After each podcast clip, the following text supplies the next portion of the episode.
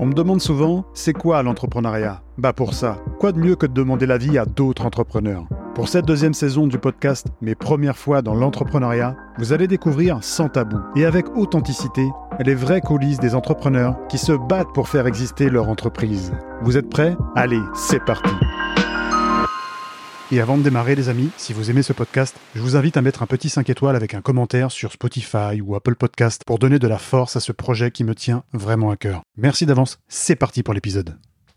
Hello tout le monde, très heureux aujourd'hui d'accueillir une nouvelle invitée qui s'appelle Alexandra Mink, qui va nous parler d'elle, de son expérience, toujours sur la thématique des 5 premières fois, liées au podcast qui s'appelle maintenant, comme vous le savez, Mes premières fois dans l'entrepreneuriat. Salut Alexandra, je te laisse te présenter rapidement et bienvenue à toi.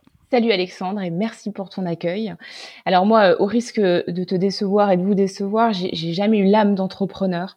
Euh, j'ai jamais su que j'étais une entrepreneuse. on est très déçus. On est déçus. Oh là là. Et parce que figure-toi qu'en fait, euh, les, contraintes ou euh, les, cadres, justement, j'ai jamais cherché à m'en affranchir. Au contraire, euh, j'aimais bien créer de la lumière et de l'espace dans des cases qui paraissaient un peu limitées et, obscures.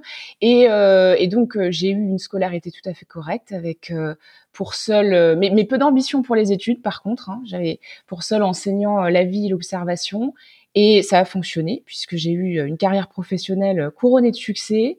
J'ai souvent mis ça sous le compte de la chance. Et en fait, finalement, c'était l'ennui qui faisait que ça attisait ma curiosité et que ça me poussait à aller euh, ouvrir le champ des possibles. Top, génial cette présentation. J'ai envie de rebondir dessus parce que tu dis euh, que tu n'avais pas justement cette âme entrepreneuriale et je trouve ça bien euh, de le dire pour les personnes qui nous écoutent parce que euh, tu travailles pas ou tu n'es pas justement avec cette âme, ça se crée et au contraire toi tu l'avais pas dès le départ, elle est venue au fur et à mesure. Tu vas nous en dire plus, hein, je vais pas spoiler aujourd'hui l'épisode, mais je trouve ça bien justement que ça sorte un petit peu des critères entre guillemets classiques. Voilà, c'est pas forcément, on peut ne pas forcément l'avoir du coup dès le départ, mais ça peut se construire au fur et à mesure avec nos propres expérience de vie. C'est un petit peu ton cas. Donc euh, c'est super à ce niveau-là. Du coup, ça nous amène à notre première fois dont tu vas nous parler, cette expérience-là, euh, liée à ton premier sentiment de, culpabilité. Si tu peux nous en dire plus. Tout à fait. Mais le vrai sentiment de culpabilité, celui qui déchire de l'intérieur, euh, en cheminant dans ma vie, on a eu avec mon mari une opportunité euh, sur un terrain de, de, monter une promotion immobilière. Et, la vie est belle sous Excel et la vie est belle quand tout a l'air de sourire et que les banques suivent. donc, on a rapidement rassemblé beaucoup d'associés pour pouvoir monter le projet. Et on avait cette dynamique euphorique. Euh, de, de, confiance en l'avenir et, et, et, ce besoin d'en parler autour de nous, de la fierté qu'on avait de voir les choses en grand euh, jusqu'au jour où, euh, en 2020, comme pour le reste du monde, le Covid est arrivé, le chantier s'est retrouvé à l'arrêt. Et euh, au moment de, de, relancer le chantier, la, la, la, banque nous a appelé pour nous informer qu'on avait déjà débloqué 80% des fonds. Mhm. Et en fait, il s'avère que c'était bien le cas et qu'il nous manquait 800 000 euros à l'appel, avec un immeuble en face où il manquait deux, deux étages encore à, construire. Et euh, je m'en suis énormément voulu. Donc là, je contracte vraiment hein, cette expérience en quelques minutes, mais c'est une expérience d'un an et demi. Je m'en suis énormément voulu d'avoir euh, délégué sans contrôler, euh, de ne pas avoir cherché à comprendre des choses qui paraissaient être des domaines d'expertise. Euh, qui finalement demandaient quand même à ce que moi j'ai ma propre compréhension et mon propre suivi. Euh, j'ai laissé faire et du coup tout paraissait très fastidieux. Alors euh, il y avait la lassitude, puis j'avais mon activité à côté. Et j'ai senti ce sentiment de culpabilité à l'égard de ma famille, de mes enfants, bah, de l'avenir qui devenait très trouble hein, quand on a une épée de Damoclès financière et une hypothèque au-dessus de la tête. C'est la première fois que j'ai ressenti ça, cette culpabilité qui nous empêche de dormir. Est-ce que tu as l'impression d'entraîner en fait euh, tout le monde entre guillemets dans ta chute parce que tu n'avais pas forcément euh, anticipé ce qui, ce qui allait se passer. Est-ce que c'est un excès de confiance? Comment t'expliquerais justement euh, ce sentiment de culpabilité que tu décris? Comment t'expliques que justement vous en soyez arrivé là? Finalement, après, après un, peu de recul, vous vous rendez compte qu'il y a deux étages qui manquent à l'immeuble. Qu'est-ce qui t'a manqué à ce moment-là selon toi? Alors, je rebondis sur ce que tu viens de dire, un excès de confiance. C'est tout à fait ça. Euh, tout était sous contrôle, c'est-à-dire que on avait rassemblé des associés euh, experts. On comptait euh, deux comptables dans nos associés. On avait fait appel à un cabinet d'avocats qui était expert dans ce type de montage juridique et financier. mon mari était maître d'œuvre en bâtiment. J'étais directrice générale d'un grand groupe à ce moment-là. On avait toutes les cartes en main, donc tout était sous contrôle. Et euh, plus on est, plus on a l'impression que le contrôle se dilue. Et euh, si je m'en occupe pas, il y a forcément quelqu'un qui va s'en occuper. Euh. et donc on, on, on s'est un petit peu reporté les uns sur les autres, sans contrôler, sans se tenir, sans s'en tenir euh, au check qu'on s'était donné sur les plans de trésorerie, sur les réunions mensuelles. On était tous aspirés par nos professions respectives. Et puis le chantier, le chantier fonctionnait, ça roulait, les étages montaient, le béton coulait. Donc pas de raison de s'inquiéter. Exactement, pas de raison de s'inquiéter jusqu'à l'appel fatal de la banque euh, qui fait qu'on ressent ce sentiment de peur et que d'un coup le temps se suspend. Oui, je comprends. Je comprends. C'est euh, un sentiment de culpabilité que tu décris qui fait que va s'armer euh, ça remet tout en cause. Ok, on va y revenir peut-être un petit peu après plus en détail de, tout ça. On va passer au second point, euh, deuxième première fois, même si euh, je pense que là on va en, énumérer cinq, mais euh, par rapport à ton parcours, ton expérience, on pourrait, je pense, en traiter une dizaine, voire une quinzaine. Mais on va essayer de se restreindre, hein, sinon les autres invités aussi voudront en rajouter davantage.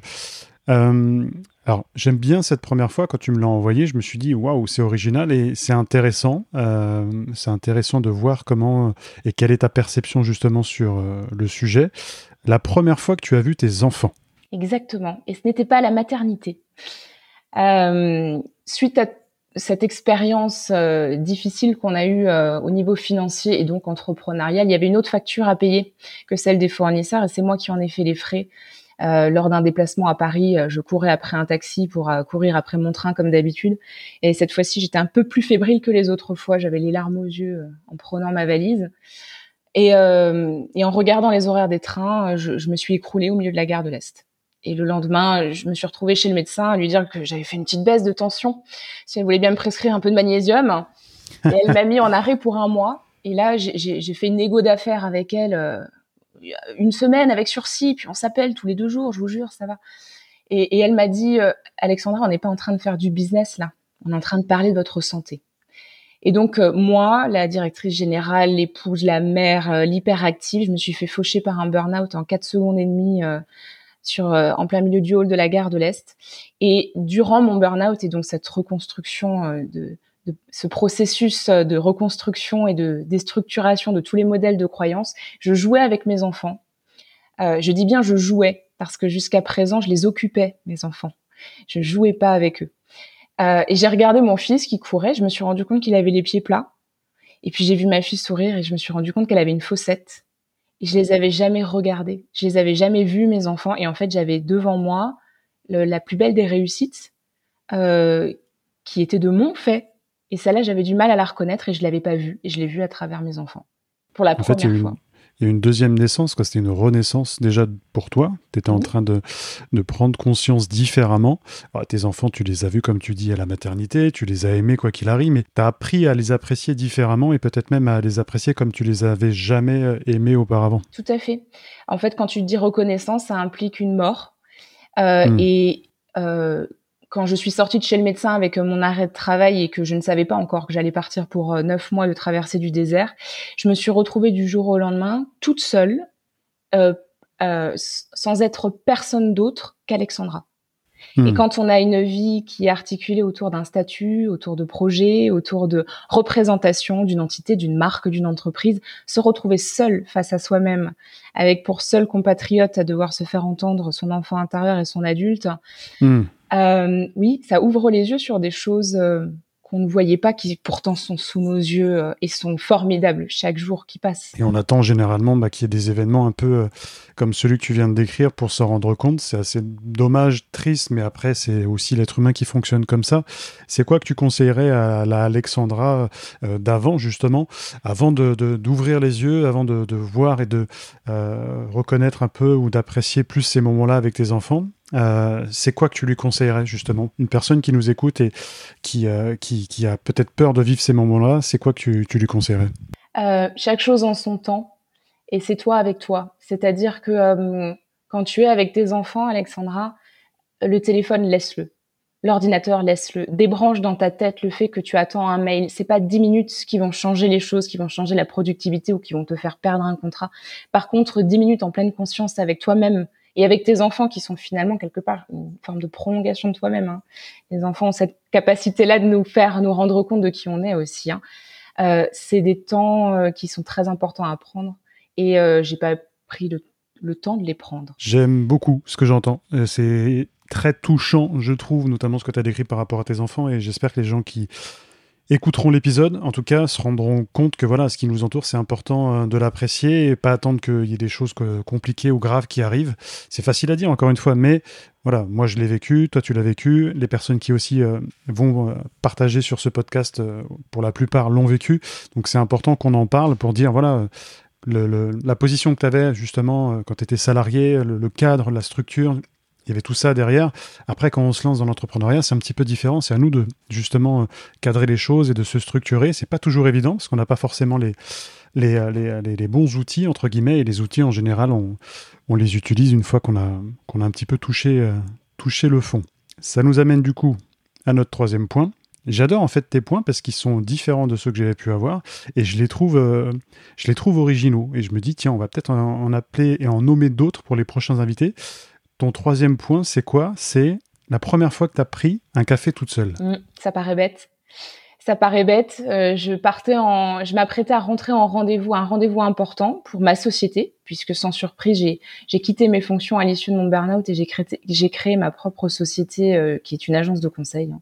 Et je m'apprêtais à, rejoindre un entretien euh, assez important et déterminant justement pour le lancement de ma société. Et en temps normal, quand j'ai ce type d'échéance qui arrive, juste avant, j'ai toujours eu un modèle de, de, fonctionnement où je suis dans le collaboratif. Donc, je vais appeler des amis de confiance, je vais appeler mon mari, refaire un petit peu le discours, bencher un petit peu les éléments.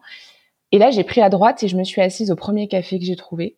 Et je me suis posée, j'ai bu mon café, euh, sans musique, sans livre, sans téléphone. J'ai observé les gens.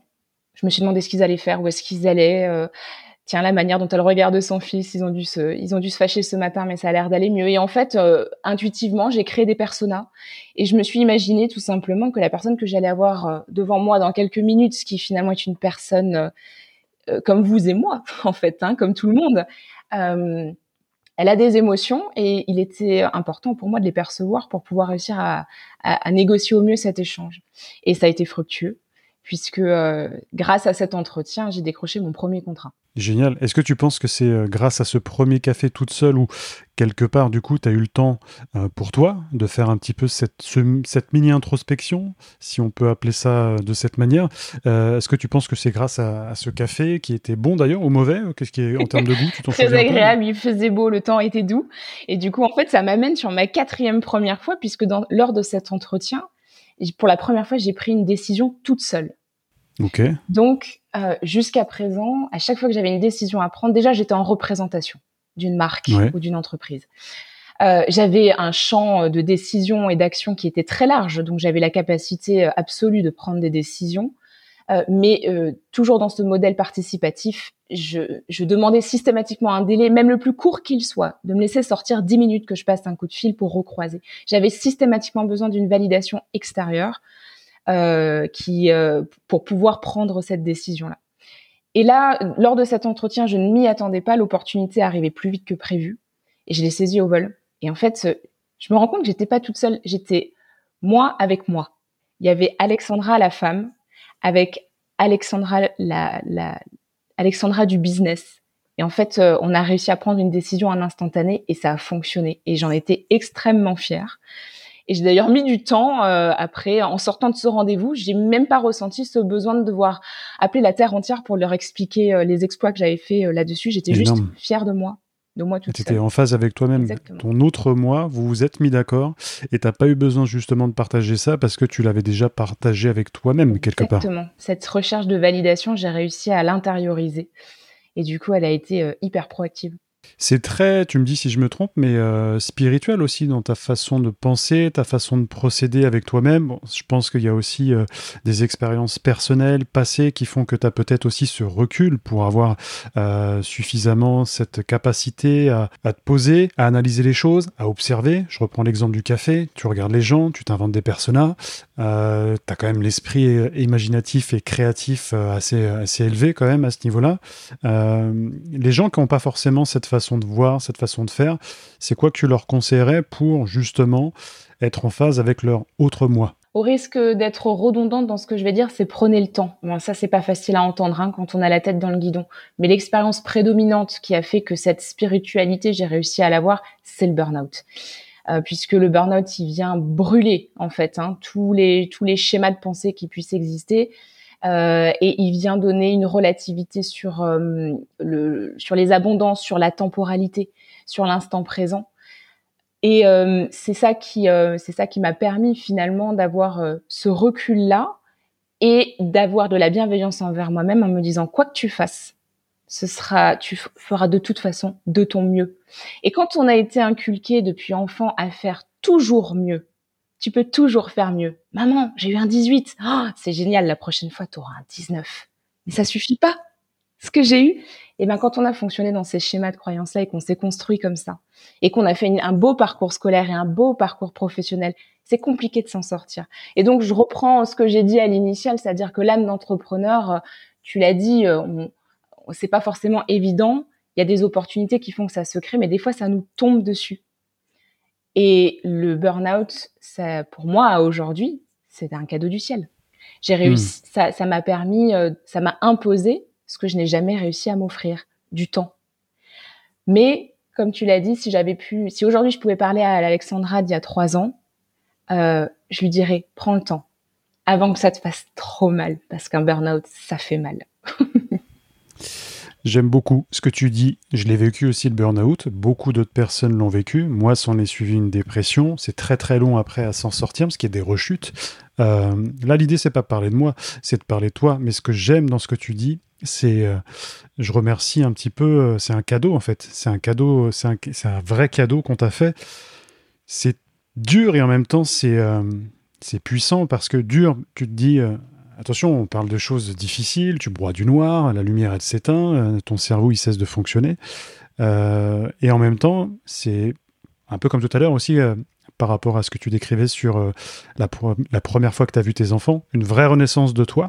une vraie renaissance de toi. Alors, on va pas inciter les gens à faire un burn-out, ça c'est sûr, mais au contraire, prioriser, gestion du temps, s'organiser, faire en sorte de, de, prioriser sa santé mentale, mais euh, moi, pour l'avoir vécu, euh, ce, burn-out, c'est euh, juste après, je prends des antidépresseurs et je commence, à me relever. Et c'est là où, si tu veux, j'ai senti une énergie mais envahir tout mon corps. Et ça a été en une journée, en fait. J'étais dans, un Uber, j'étais en train de lire un livre, je commençais à me remettre petit à petit. Et une énergie, une puissance que tu n'avais plus, parce que tu avais la tête dans le guidon, comme tu faisais avant. Et, et c'est là où tu dis, ouais, tu, tu revis, et moi pareil, je, je remercie en fait d'avoir eu ce, ce, ce, déclic. On va appeler ça un déclic, même si euh, c'est quelque chose quand même de, grave. C'est euh, quelque chose qui atteint euh, ton système nerveux, c'est quelque chose qui touche ta, ta, santé mentale et qui touche aussi tes proches. Mais c'est une vraie renaissance, donc je voulais juste rebondir sur ça par rapport à ce que tu viens de dire, parce que c'est vrai. Maintenant, on n'incite pas encore une fois les gens à, à aller vraiment vers la fin de l'électricité, mais d'être vigilant. Mais c'est vrai, c'est vraiment que c'est, enfin, c'est une vraie renaissance. Tout à fait. En tout cas. Et en fait, on peut inciter euh, tous ceux qui ressentent une forme d'écho, même partielle, même s'ils sont dans le déni, c'est-à-dire ça, c'est pas moi, ça, ça me concerne pas. Ça, c'est déjà un, premier signal. C'est d'identifier et de reconnaître quand même les premiers signaux. Ils sont divers, variés. Ça peut être des ressentis, ça peut être des signaux extérieurs.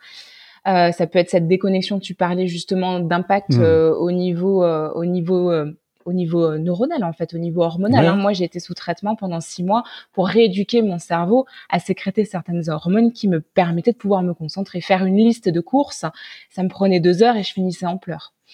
alors que c'est des choses que je faisais machinalement par le passé. Et justement, en fait, c'est vraiment une rééducation et ça déstructure pour reconstruire par-dessus.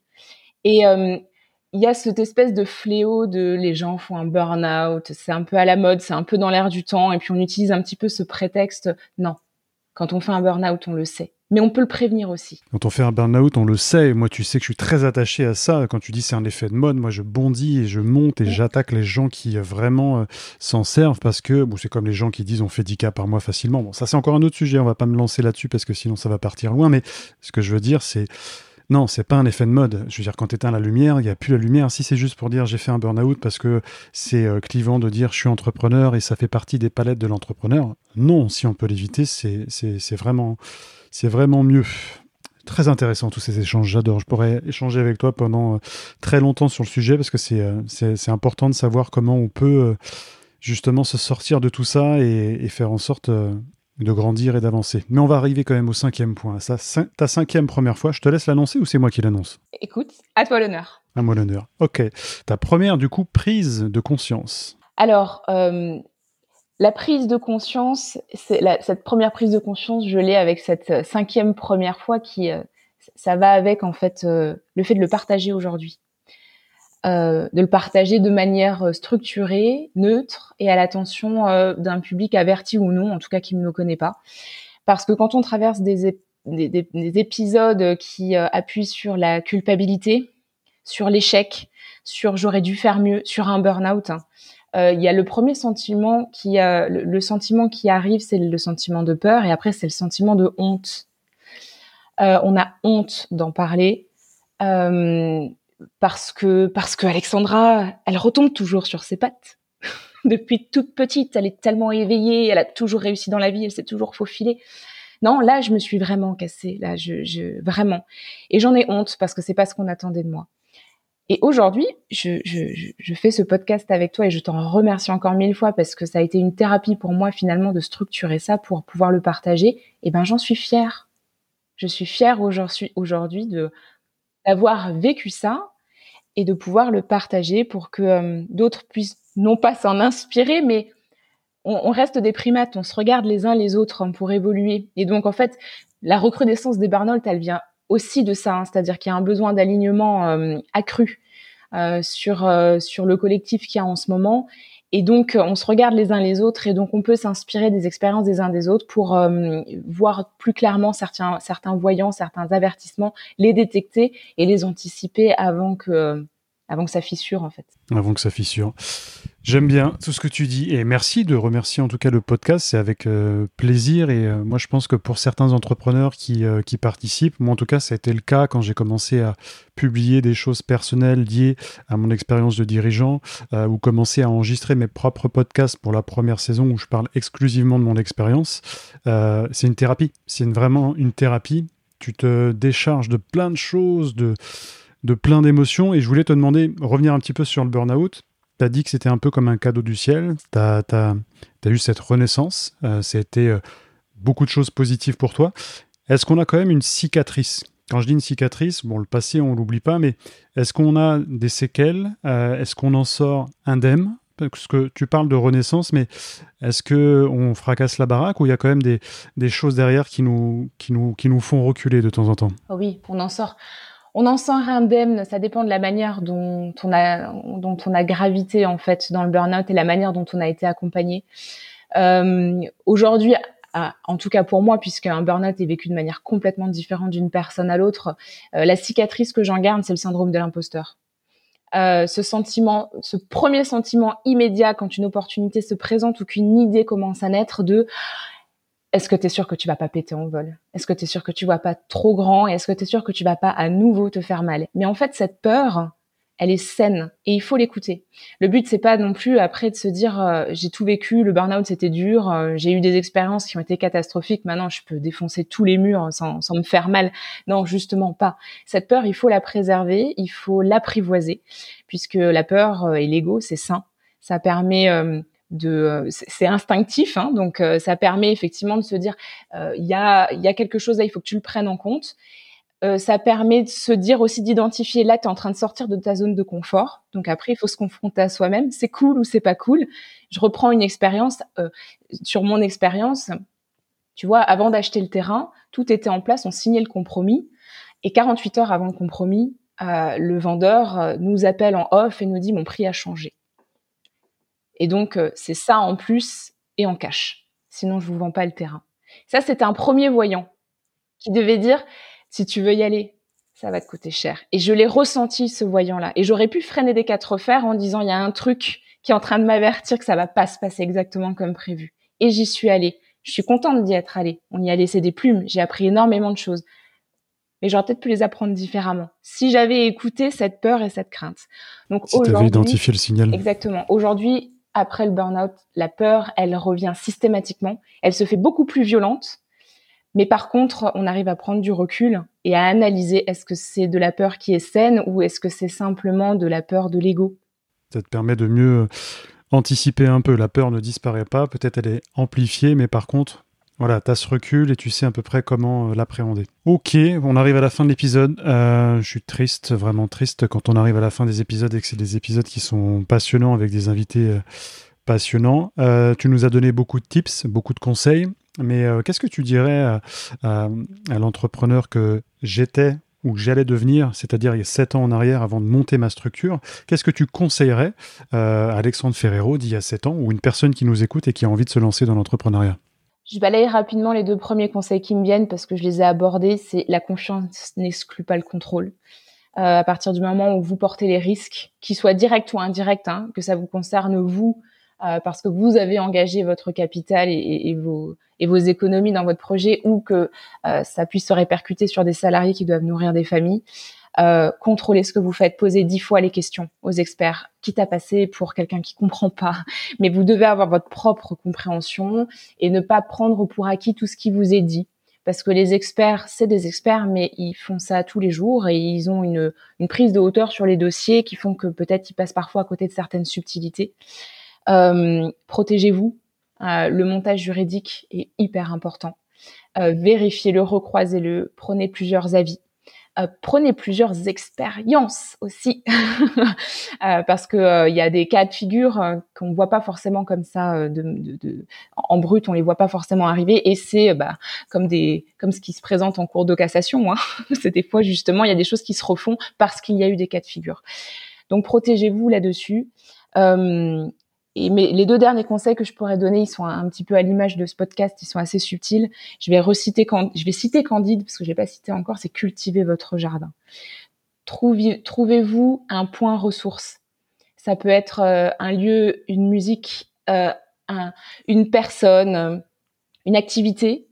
Euh, on en a tous on en a tous. Il s'agit pas aujourd'hui de se dire ouais tout le monde fait du yoga, je vais me mettre au yoga. Non, il faut quelque chose qui vibre et qui donne envie. C'est de se balader dans cette forêt là, c'est ça. Si d'aller boire un coup dans ce bar là, c'est ça. Un point ressource où on peut se mettre à nu dans cet endroit ou avec cet instrument ou avec ce livre euh, et on peut recharger quasiment instantanément et se donner la discipline de retrouver ce point ressource autant de fois qu'il le faut, plusieurs fois par semaine, pour en fait garder cet alignement.